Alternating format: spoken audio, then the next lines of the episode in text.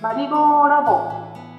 このラジオはこれからの老いと暮らしを深掘りするマリゴーラボの研究員たちが研究の合間の雑談をダダ漏れさせた番組です。皆さんこんにちは。所長のマリコです。ケアマネージャーをやっています。最近産業ケアマネージャーという資格も取りました。こんにちは、研究員の桑子です。子育てと介護が重なるダブルケアをテーマに研究をしています。所長、今日はまなみ研究員がお休みでございます。お休みでございますお休みでございますので、今日は2人でお送りしたいと思います。はいよろしくお願いしますよろしくお願いします。はいところで今日のテーマは？はい、今日のテーマいきましょうか。はーい今日のテーマはすべて書くのかエンディングノートです。もすべて書くのかっていうところですよね。う そうなんですよかわこさんもちろんエンディングノートご存知ですよね？もちろんもちろん書いたりしました。あ書いたんだ書いた。書いた。そう私はねまだ書いたことないんだけど、うんあのーちょっとねそうポイントのね全て書くのかっていうところがちょっと気になっていてそうそうそう。そうなんです。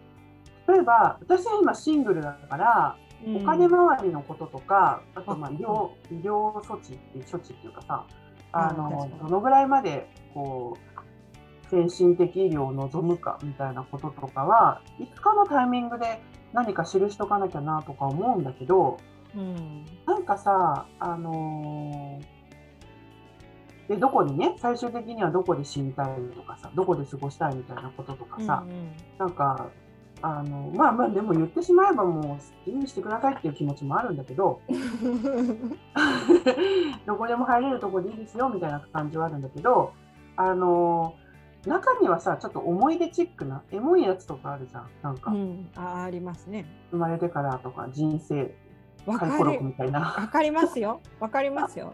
いや 基本的にエンディングノートっていうのは、文字通りその自分自分の人生の終末について記したノートっていうことをエンディングノートっていうのと、あとはその万が一に備えて家族や友人に伝えておきたいこととか自分の希望などを書き留めておけるものとされてるんですけどまあ日本にあるものは全て手書きっていうね。そうだよね。そうなんですよ。だから本当は一番残さなきゃいけないその、うん。あのお金の部分だったりとか口座の部分だったりとか、例えば私があの死んでるのにどんどんこう、w i f i の引き落としがされていくとか めっちゃ困るじゃないですか。うんだからなんかそういうのを一番書かなきゃいけないところなんですけど、まうんあその前の前半部分がめっちゃ多くて私はもう疲れたっていう。そうなんだ。なんか過去の嫌なこととかも思い出しちゃったりしてね。なんかもしかしたら思い出さなくていいこと思い出しちゃったみたいなのもあったりするだろうし、なんかさ、そのちょっとエンディングノートってさ、書くのって重いよねっていう話をしてみたいなっていうわけ。うんうんうん、うん確かに。だからさ、なんかじゃあこれからのさ、エンディングノートって、まあそうは言ってもさ、こう、引き継いでいくっていうかさ、知らせておかなきゃいけないこととかあるじゃないですか。うんやっぱりさっき言ったお金の周りのこととかさ。うんあと、なんだろうな、なんか、いもう今だったらさ、動画に残すとかさ、あうんその方がいいかも。なんか、こう、なんだろ音声メディアとか。え？音声メディアとか、あなんか録音するとかね。う、録音とかね、そうに姿見せなくてもいいか、あの声だけでもいいのかな。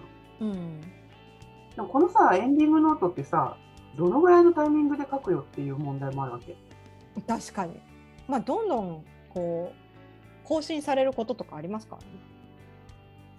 なんか気持ちって変わるじゃない変わる気変わる。持 気持ちの部分とかさ、まあ、お金の銀行口座はそんなに変わらないだろうけど、うん確かに。なんか気持ちの方とか、あと医療処置とかもさ、変わる本当。に今はそんなにいらないよとか、ここだつけてね、いっぱいそんなにいらないって思うけど、うん。なんかピーっていうさ、なんでピーみたいな、なんかボタン一つですごくこう気楽にできるみたいなことがさ、うん。増えてきたらさ、痛みもないしみたいなものが増えてきたりしたら、え、うん。それはさ、みたいな。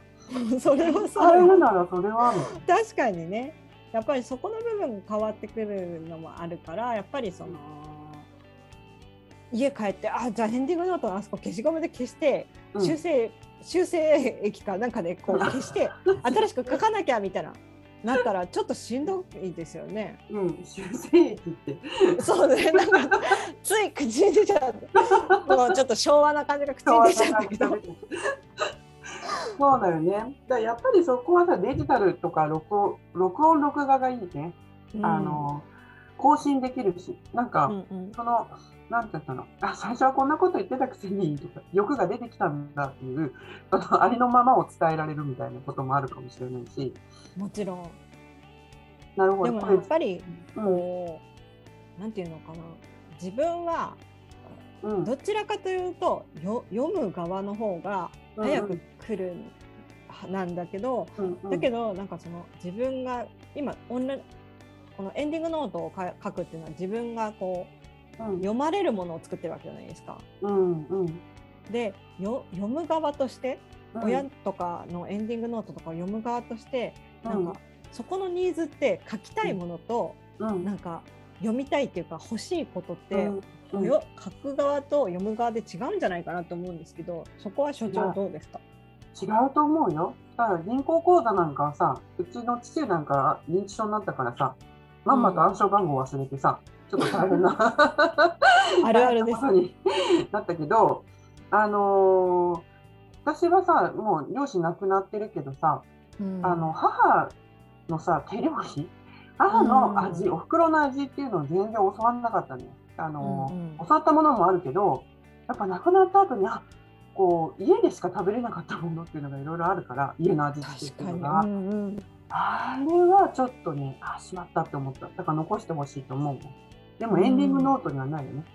こう確かに伝えたい料理みたいな感じですよね。えそれこそやっぱり動画でなんか例えば、あの生きてるうちに一緒に料理を作って動画で撮るとか、そういうのが結構ありなのかもしれないですよね。うん、欲しい欲しい。そういうのあったらいいと思う。う。うんん、親の味っていうか何か自分では再現できないものってあるじゃないですか。そうなんだよね。で、聞いたとしてもさ、その耳、なんかちょっと教えてって言って聞いた思い出があるんだけど、でも大体、大体で言うからさ。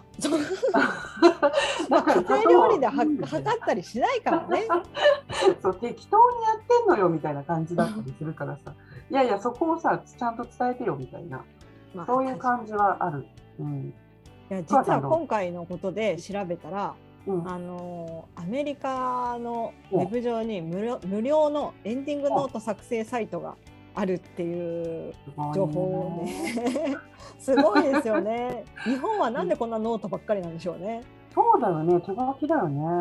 うんこううんなんか形式としてはアンケートに答えていくみたいな感じでうんうん例えばなんか選択をしていく感じでどんどんこう項目が埋まっていくっていう感じなんですよね。うんうんうん。それいいね。そうそれだとできるかなって思うんですよね。やっぱりなかなか書いていくとかって面倒くさかったりとかうんあとは途中でこう自分の今自分の頭にの中にはなくて確認しに行かなきゃいけないものとかあるじゃないですか。うんうんうんそこをじゃあちょっと保留ってなるともうそこで止まりますよね。止まるね。止まる。止まるよ。記憶も止まるもん。エモいことが止まっちゃうもん。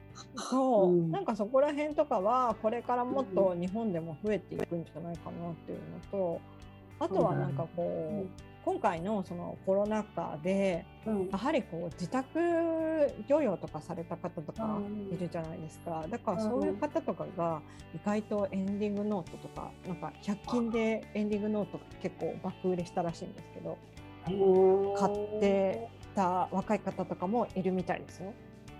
そうなんだ。いや、ちょっと切ないね、それは。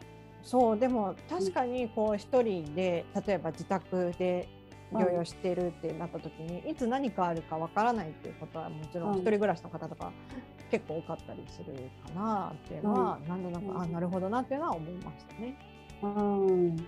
なんかでもさ、このさ、アメリカのやつ、うんうんえっと、なんていう名前だっけ、えっと、このさ、その質問、アンケートに答えていくみたいなやつでさ、なんかうんう一緒にやりながらさ、一緒に考えて自分も書いたりすると面白いかもしれないね。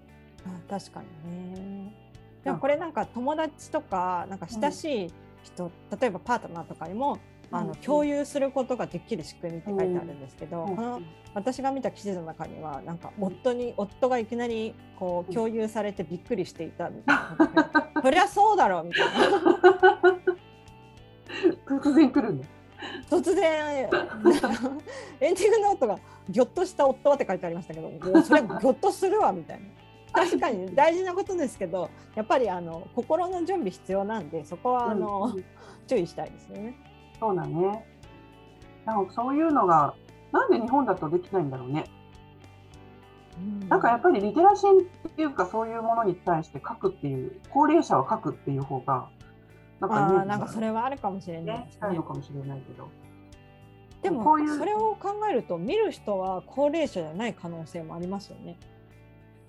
いきなりエンディングノートが送られてくるっていうのは結構びっくりするうんところうん、だと思うんですけど、やっぱりそれはちゃんと周知をするというか逆にそれが送られてきたら自分もやってみたいなって思う人はいるかもしれないですよね。ああ、確かにね。うんうんでもさ、パートナー、家族の間ではさ、一応周知しておきたいよね。そうだね送送るよって。送ったよとかそれは欲しいところですね。さて今日もちょっと立ち話が過ぎたかもしれないですね。ね、そうね。なるほど。じゃあ、エンディングノートもいろいろ今進化しつつあるんだ。そうね。うん。なんかこう、選択肢が増えて、自分のやりやすい、自分の家族とか自分自身がやりやすい方法を選べるようになるといいね。そうですね。そこがやっぱりポイントだと思うんですよね。いっぱいこう選択肢が増えてやり方がいろいろあったりすると、まうんたなんかやりやすいところを自分で選ぶこともできるんだと思う。ね。じゃあ、私の、私としてはぜひ、あの、お袋の味を残したい方は忘れずにっていう、そ そこがポイントでございます。はい。はい。じゃあ、今日もありがとうございました。はい。ありがとうございました。そろそろ午後の仕事に戻りましょうか。では、お疲れ様でした。またお会いしま。しょう。